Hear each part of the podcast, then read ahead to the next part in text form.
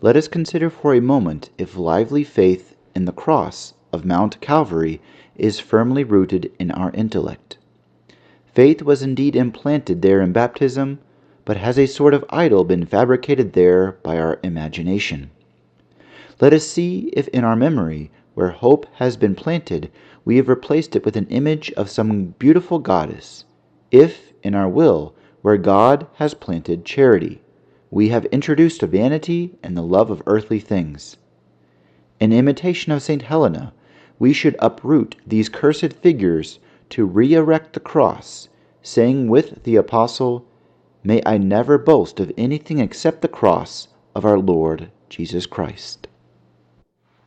From the Life of St. Francis de Sales.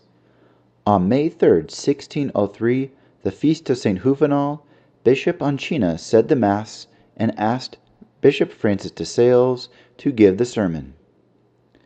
After his eloquent and beautiful sermon, Bishop Ancina said to St. Francis the Latin words, Tu vere sal es, which means, You are really the salt of the earth, alluding to his name of Sales.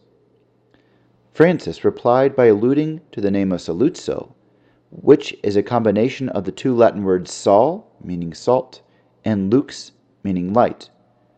Francis replied, Imo tu sal et lux es, ego vere, neque sal, neque lux, which means, You, dear Bishop, are truly a combination of salt and light, but I am neither one nor the other.